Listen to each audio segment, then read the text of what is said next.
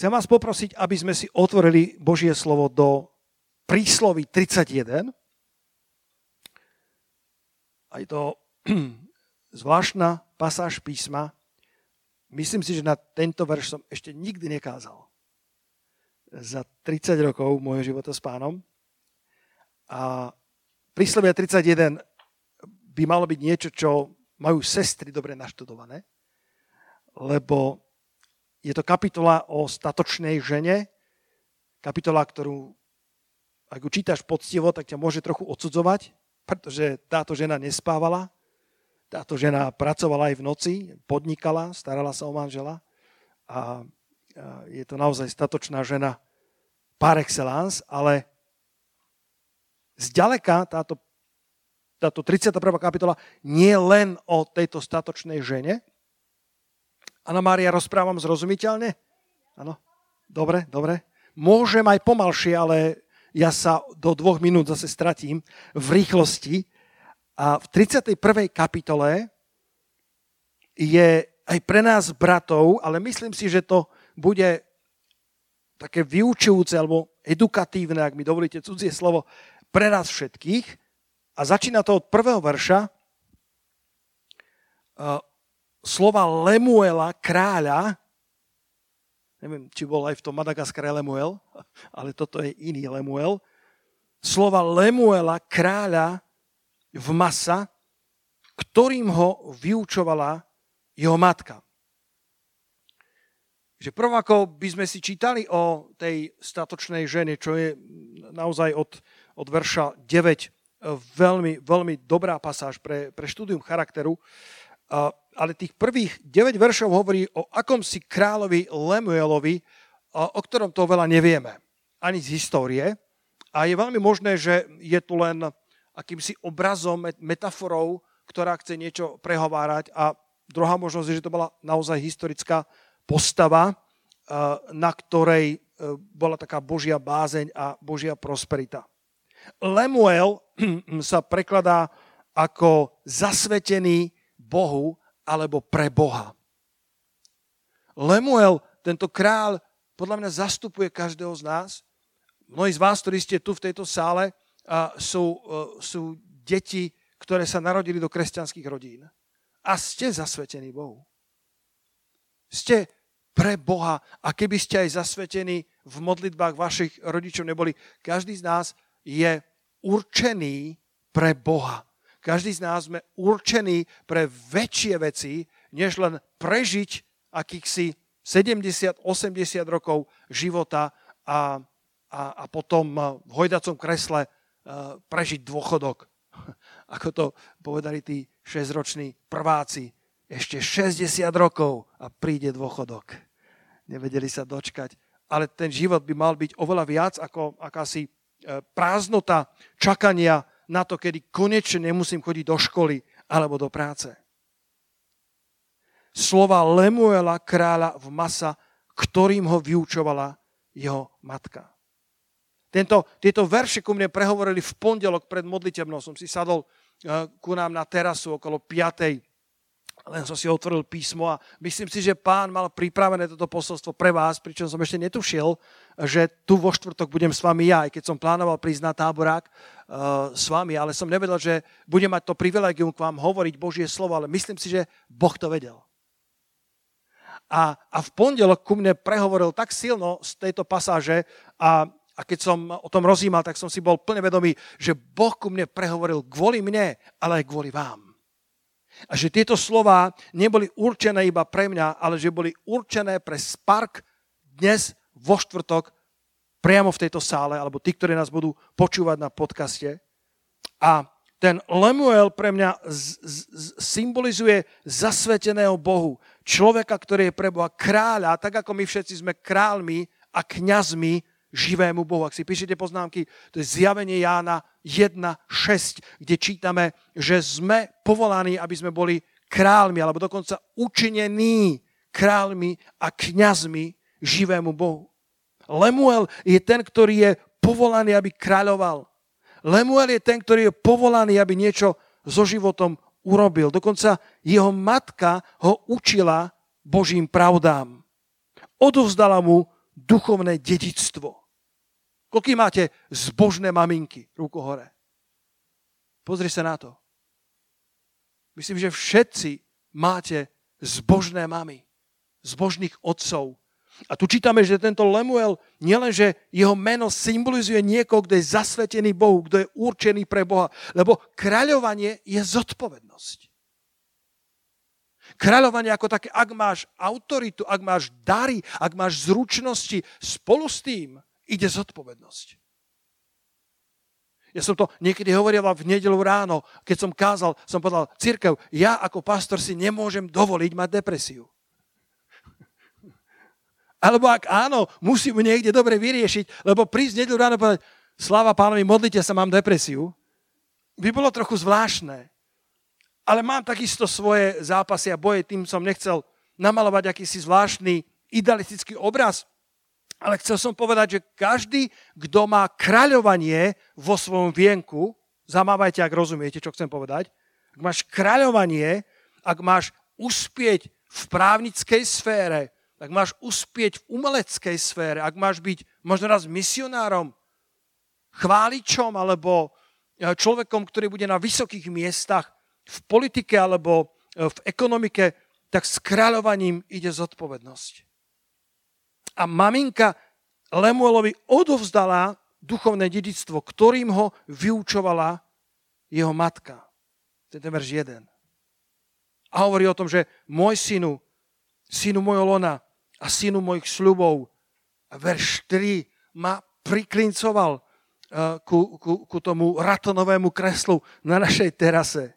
Verš 3 v príslive 31. Pozri sa.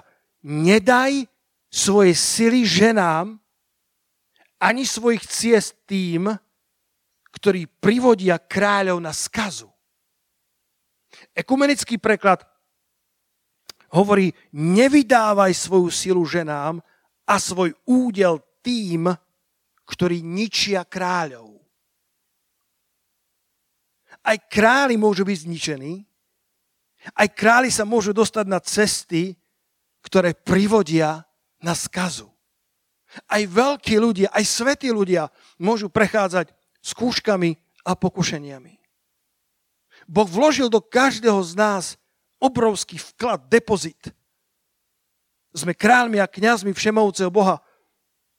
A verš 3, ktorý si získal moju pozornosť v to pondelňalší, ten pondelňalší podvečer, a verím, že si získajú vašu pozornosť a že ho nikdy nezabudnete, hovorí Inými slovami, že nedaj svoje sily, alebo nevydávaj svoje sily veciam, ktoré ničia kráľov.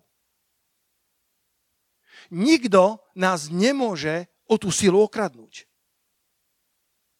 To nie je o tom, že by prišla taká sila nepriateľa, to nie je o tom, že by tá povodeň toho zlého bola taká, že jej nedokážeme odolať, na to, aby nám ukradol silu, mu musíme dať priestor, musíme mu upriestraniť, musíme niekde urobiť kompromis. Toto posolstvo na Instagrame e, som takisto dal avízo, tak som ho nazval, že čo ťa oberá o silu. Čo ťa oberá o silu? Všimni si ešte raz, že, že ten verš 4 hovorí, že nedaj svoje sily. Nevydávaj svoje sily. Nedovol, aby ti okrad, aby ťa okradli o tvoju silu. Biblia hovorí, aby si, si svoju silu nedal a aby si nedovolil, aby ťa o tvoju silu okradli. Lebo existujú veci, ktoré ničia aj kráľov. Existuje kryptonit, ktorý ničí každého supermana.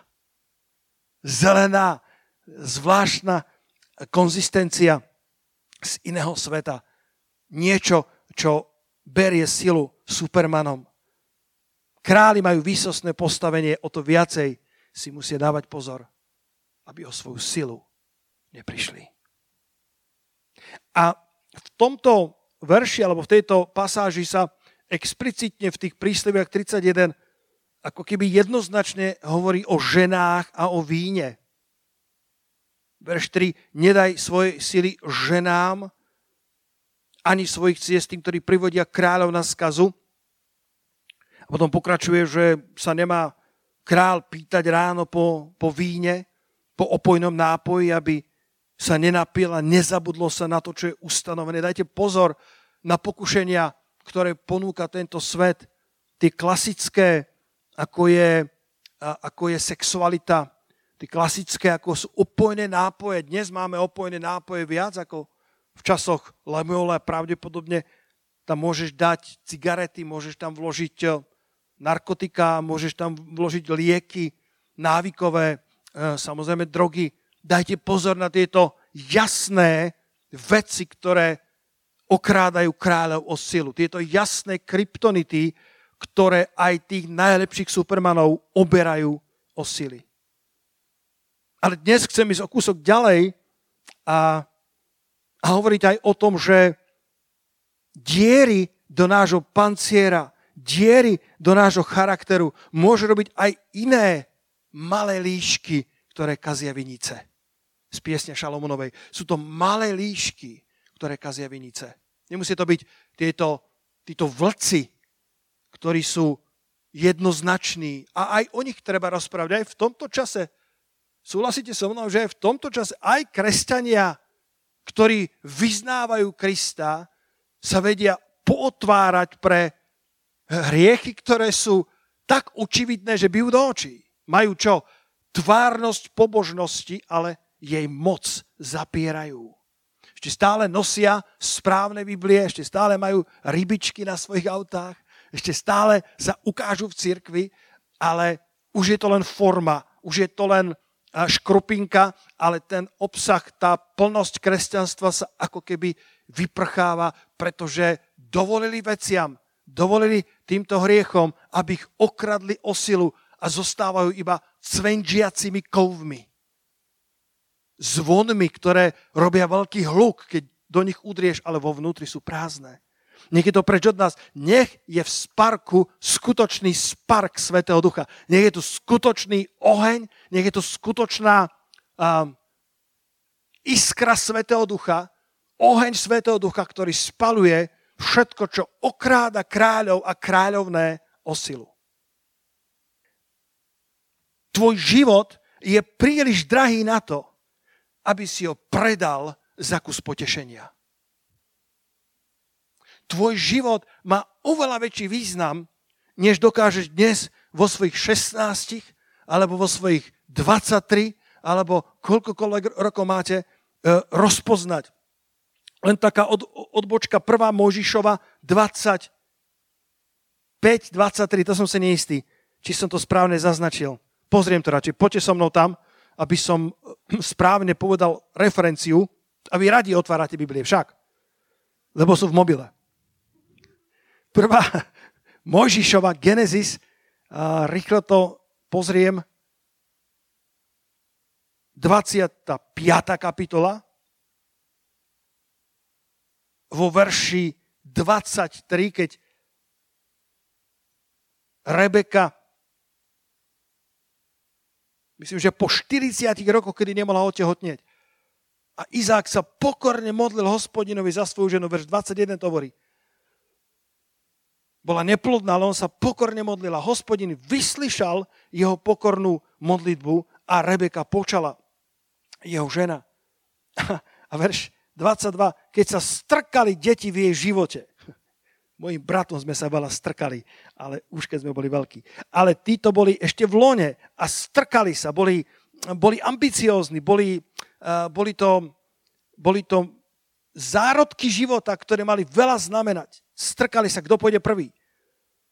Ona povedala, ak, ak je to takto, tak na čo mi to? A a pýtla, išla sa pýtať hospodina. Že je to krásne, keď prídu strkania v tvojom živote, nože sa choď opýtať hospodina.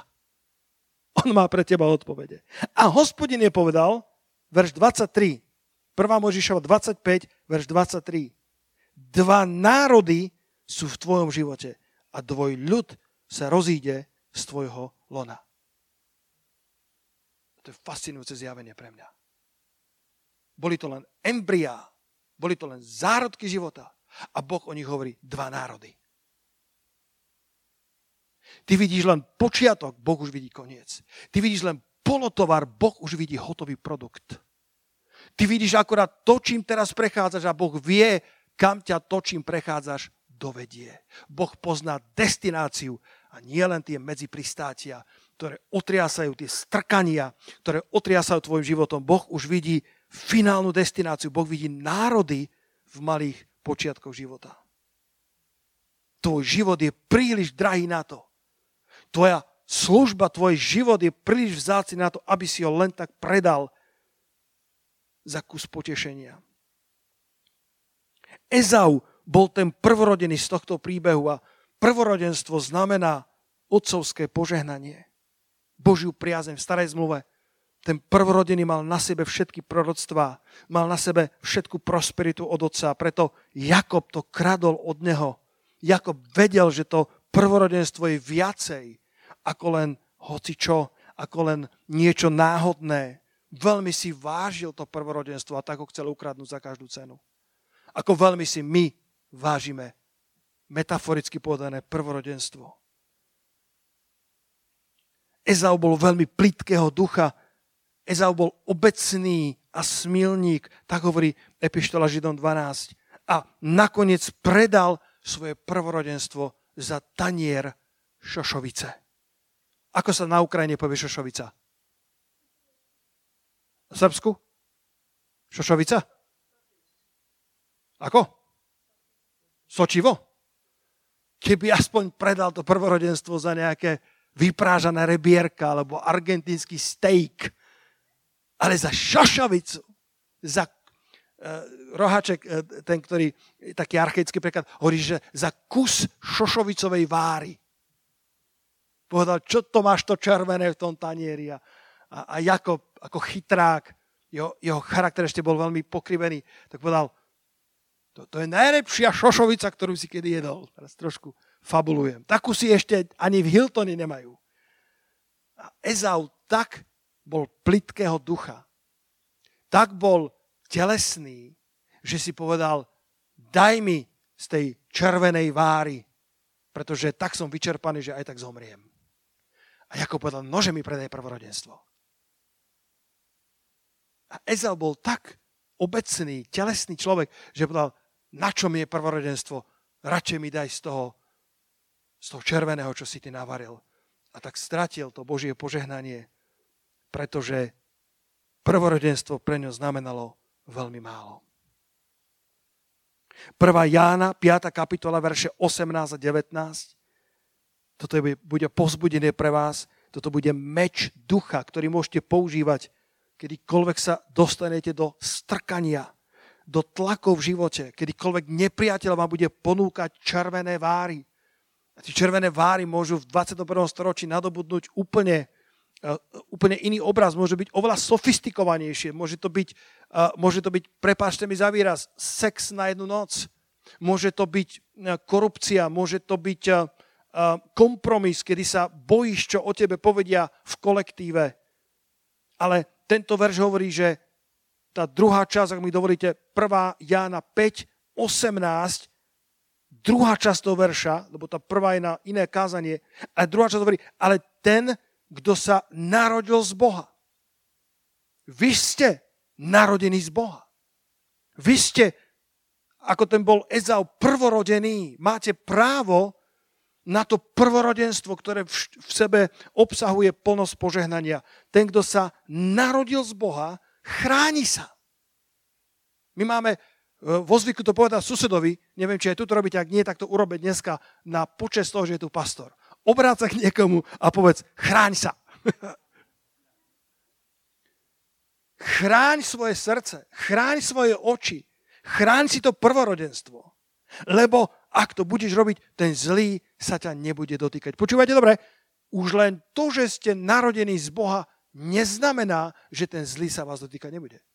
Naopak, ak ste kráľovia, kráľovné, ak ste tí lemueli, zasvetení Bohu, ak ste určení pre Boha, ten zlý sa vás bude chcieť dotýkať. Pretože ste ľudia s autoritou, ste ľudia s vplyvom a preto sa musíš chrániť.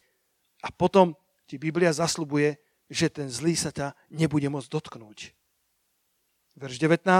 Vieme, že sme z Boha a celý svet leží vo zlom. O to viacej, keď vieme, že svet leží vo zlom, nielen trochu zlého je vo svete, ale on je doslova namočený, nadypovaný do, do zlého. Tak sa nediv toho, že zlý bude obchádzať ako revúci lev a hľadať, koho by zožral. A Biblia hovorí, vy sa chránte, aby sa vás ten zlý nedotkol. Čo robí diery do tvojho života? Som v živote ešte túto, túto ilustráciu nerobil a neviem, že sa mi to podarí. Ale zariskujem, však Odpustite, keby to nevyšlo. Zavoláte upratovaču čatu, keby som niečo pokazil. Pozri sa na, na takýto obraz, ktorý sa mi tak ukázal. Mohol by niekto mi prísť pomôcť s, tým, Miško, s týmto mikrofónom, prosím? Pozri, tvoj, tvoj život je naplnený Bohom. Tvoj život je, je vzácným darom. Kto všetko, čo všetko je v tebe, len Pán Boh vie. Ty vidíš polotovar a Boh vidí finálny hotový produkt. Ktoré dary sú v tebe, ktoré zručnosti, kam sa dostaneš do 20-30 rokov, vie len Boh. Ale prichádza nepriateľ ako pokušiteľ a robí diery do nášho života. Možno je to horkosť. Nepoužívam cerusky takže sú tupé.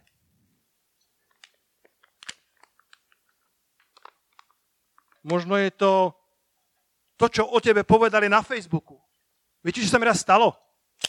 Raz sa mi stalo, že niekto, niekto otvoril svoj Facebook na počítači niekoho iného, a ja som nie v tom odborník, Peťko oprav ma, a zabudol ho vypnúť. Je to možné? Neodhlásil sa a začala na tom kompe komunikácia tých ľudí, asi cez Messenger alebo cez to, neviem presne, u cudzieho človeka, u ktorého si raz náhodou otvorili nejaký svoj profil a ten človek bol neskúsený, nevedel, čo s tým, nepoužíval tieto sociálne siete a len čumel, ako komunikácia išla na jeho kompúteri a tá komunikácia bola o mne a bola negatívna tak mi to odfotil a posielal. Hovorím, to mi neposielaj. Lebo som sa dozvedel, čo si tí ľudia o mne šepkali a pritom to, neboli to veľmi blízki ľudia, ale boli to ľudia, ktorí som poznal a bolo to zlé. A som nevedel, čo s tým. Mám to konfrontovať? Mám to odpúšťať? A nechal som to tak v Božích rukách. A dnes sú tí ľudia v cirkvi a netušia o tom, že ja o tom viem. a sú totálne zmenení. Sú totálne požehnaní. Sú absolútne silou církvy a netušia, že toto sa odohralo. A pre mňa to bola veľká skúška. Král Lemuel, ktorý bol vystavený, aby mu bola ukradnutá sila. Nepriateľ urobil všetko preto, aby mu bola ukradnutá sila, aby mu bol ukradnutý charakter. Ak dovolíš tým dieram, ktoré nemusia byť iba ženy, opojené nápoje, ale môže to byť horkosť, závisť, to, čo o tebe ľudia narozprávali, to, čo si započul v debatách, zašuškal, zašuškali spolužiaci, ak to dovolíš a nezacelíš, tak, tak Boh môže nalievať do tvojho života.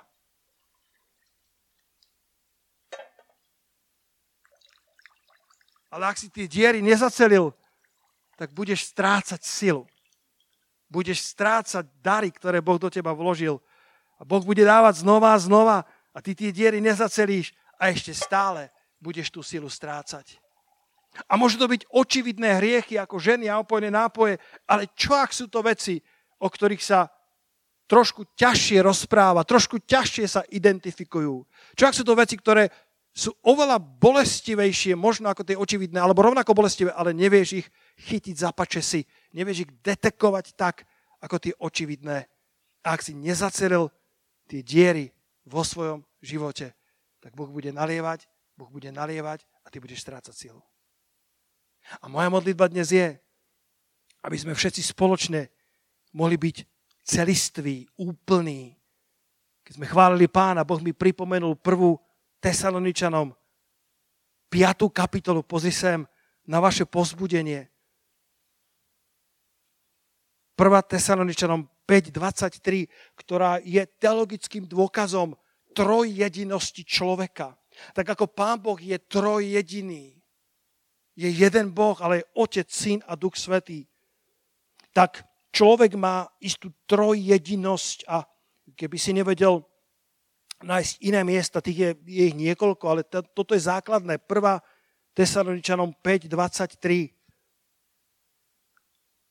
A tu je napísané, a on sám, Boh pokoja, nech vás ráči celých posvetiť. A váš duch nech je zachovaný celý a neporušený, i vaša duša, i vaše telo bezúhonne, keď príde náš Pán Ježiš Kristus. Verný je ten, ktorý vás volá, ktorý aj učiní. Boh vie zaceliť, Boh vie uh, uzdraviť každú jednu ranu, každú dieru, z ktorej vyteká sila Božia, z ktorej vyteká smelosť do života, z ktorej vyteká odvaha urobiť znova niečo, keď si predtým niečo skúsil a zabolelo.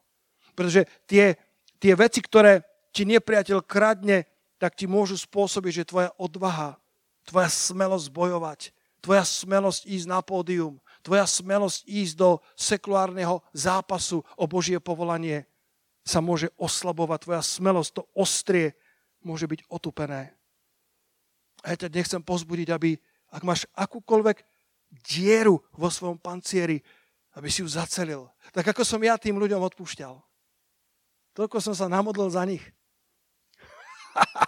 Keby som nebol býval vedel, tak nemajú toľko mojich modlitieb, ako ich mali práve, pretože sa to ku mne dostalo. A ja som aj potom odmietal viacej čítať a odkázal som tomu domácemu, viacej to nechcem vidieť, pretože nikam to neviedlo. A, a dnes Božím zázrakom sú tí ľudia totálne zapálení pre Krista a sú absolútne za nás. Ako to pán spravil, ja netuším. A som rád, že netuším. Lebo on je majster, ktorý nás dokáže zachovať bezúhoných, celistvých v našom duchu, v našej duši i v našom tele. Až do príchodu Pána Ježiša Krista. On je verný, ktorý nás zavolal, ktorý nás povolal a on je verný v tom, aby je dokonal, aby je učinil. Raz som to spomínal na bohoslužbe, tým zakončím. Na prelome 17.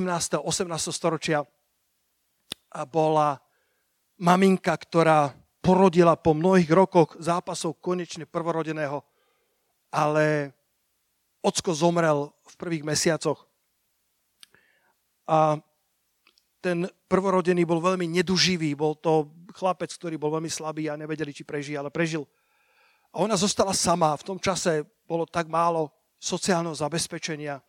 A, a vo vedľajšej dedine žil vikár, farár, ktorý sa zahľadil do tejto mladej mamičky.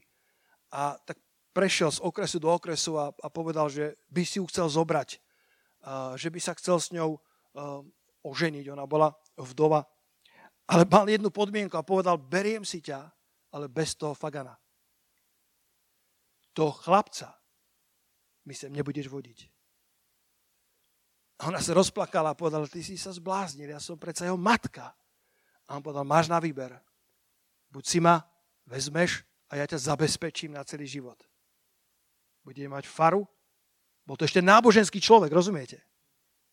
Budeme mať hojnosť, ja ťa budem chrániť, ja sa o teba postaram, ale toho chlapca tu nechcem vidieť. A tak ho odozdal, už nepamätám detaily, do, do nejakej peštunskej starostlivosti. V troch rokoch, chlap mal tri roky. A, a oni žili šťastne. A samozrejme tá žena žila s obrovskými výčitkami, ale dokázala ich pochovať pod uh, rúškom toho šťastia, ktoré pán manžel, vikár zabezpečil. A tento chalan vyrastal v obrovskej horkosti.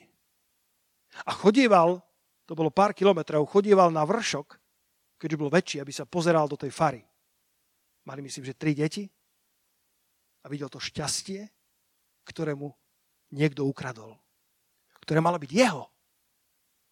A vyrastal v takej horkosti, že, že v škole bol neudržateľný, bol vytržník, a hodnotenia, ktoré sa zachovali z toho obdobia, to mám vypísané v angličtine, hodnotenia, ktoré v škole dostal, mám tu tri. Jeho učitelia písali, že je good for nothing, would not pay attention and never listen. Nikdy nepočúva, nedáva pozor a nič dobrého z neho nebude. Potom sa pristahoval učiteľ menom John Houston a ten uprel oči na tohto mladého človeka, ktorý bol veľmi deravou nádobou. Deravou skrze zášť voči cirkvi, voči Bohu, voči vikárovi, voči svojej matke, ktorá ho opustila. Ale on na ňo uprel oči, on bol zasveteným kresťanom, devout Christian. John Houston bol vydaným kresťanom a Boh mu ukázal tohto chlapca a z nejakého dôvodu sa zameral na ňo a začal sa mu venovať, až nakoniec ho dostal na Oxfordskú univerzitu a zaplatil mu dve tretiny štúdií. Cudzí človek urobil viacej ako vlastná matka. A keď prišiel na univerzitu, jeho genialita sa prejavila naplno. Tento muž, ktorý z neho vyrástol, nebol nikto iný ako Sir Isaac Newton. Good for nothing, never listened, would not pay attention. Deravá nádoba, ktorá mala ale obrovský potenciál. Až dokiaľ prišiel John Houston a zacelil tie rany. Dal mu lásku, ktorá mu chýbala. Uvidel v ňom to, čo ostatní nevideli. Isaac Newton, otec modernej fyziky. A na jeho hrobe vo Westminster Abbey v Londýne, na jeho pamätníku je tento epitaf. Tu leží Sir Isaac Newton s intelektom, ktorý sa blíži priam božskému. Smrteľníci sa radujú z toho, že takýto veľkolepý ornament ľudskej rasy sa vôbec zrodil. Nedovol kráľ a kráľovná, aby ti brali silu. Nedovol nikomu a ničomu, aby vysal potenciál. Žiadna horkosť, závisť, ohováranie alebo očividný hriech, alebo skrytý hriech, nestojí za to, aby ti ukradol silu. Pretože na to veľké kráľovanie budeš potrebovať veľa sily. Na záver v prísloviach 31, verša 8 a 9, a tým končím. Keď podčiarkneme celú Lemuelovú históriu, kedy mu matka odovzdala fantastické dedictvo tak, ako mnohým z vás. Mali, mali ste privilegium, ktoré má málo Bratislavčanov, málo Slovákov, málo možno aj Srbov alebo Ukrajincov, ale my sme to dostali, že sme mali zbožné výchovy, že sme dostali vyučovanie od našich zbožných rodičov, príklad, ktorý je hodný nasledovania. Zasvetený Bohu, ľudia, ktorí sú pre Boha. A, a učila ho, prosím, syn môj, nedaj svoje sily ženám, ani svojich ciest tým, ktorí privodia kráľov na skazu. A ak to urobíš, tak, tak verše 8 a 9 hovoria, otvor svoje ústa na miesto nemého a za práva všetkých slabých. Otvor svoje ústa, spravodlivo súď a zastávaj sa práva chudobných a núdznych. Tvoj hlas je dôležitý jedného dňa tvoj hlas bude pomáhať iným. A tvoj hlas, môj hlas, je, je v náboženskej sfére. Môj hlas je dôležitý, čo poviete? Tam, kde ma Boh poslal, môj hlas je dôležitý. A ja si to uvedomujem. Pravdepodobne budú so mnou robiť rozhovor do, do bodka týždeň, poznáte ten, ten časopis, pán Hríb, ktorý vedie, o letničnom prebudení. Môj hlas je dôležitý. Nie, že by bol dôležitejší ako iný, ale uvedomujem si, že môj hlas sa počíta. Ale aj tvoj hlas sa počíta. Možno, že to bude hlas v oblasti práva. Možno, že to bude hlas v tvojej rodine, ktorá je odpadnutá od pána. Možno bratranci, tety, ujovia a tvoj hlas zaznie. Možno, že to bude hlas pre bezdomovcov alebo hlas pre iné vrchy, ktoré treba zabrať. Ale ak si nedáš pozor na svoju silu, tak nebudeš schopný otvoriť svoje ústa správnym spôsobom v správnom čase. Ale ak si zachováš Božie nariadenia, tak jedného dňa otvoríš svoje ústa na miesto nemých a za práva všetkých slabých.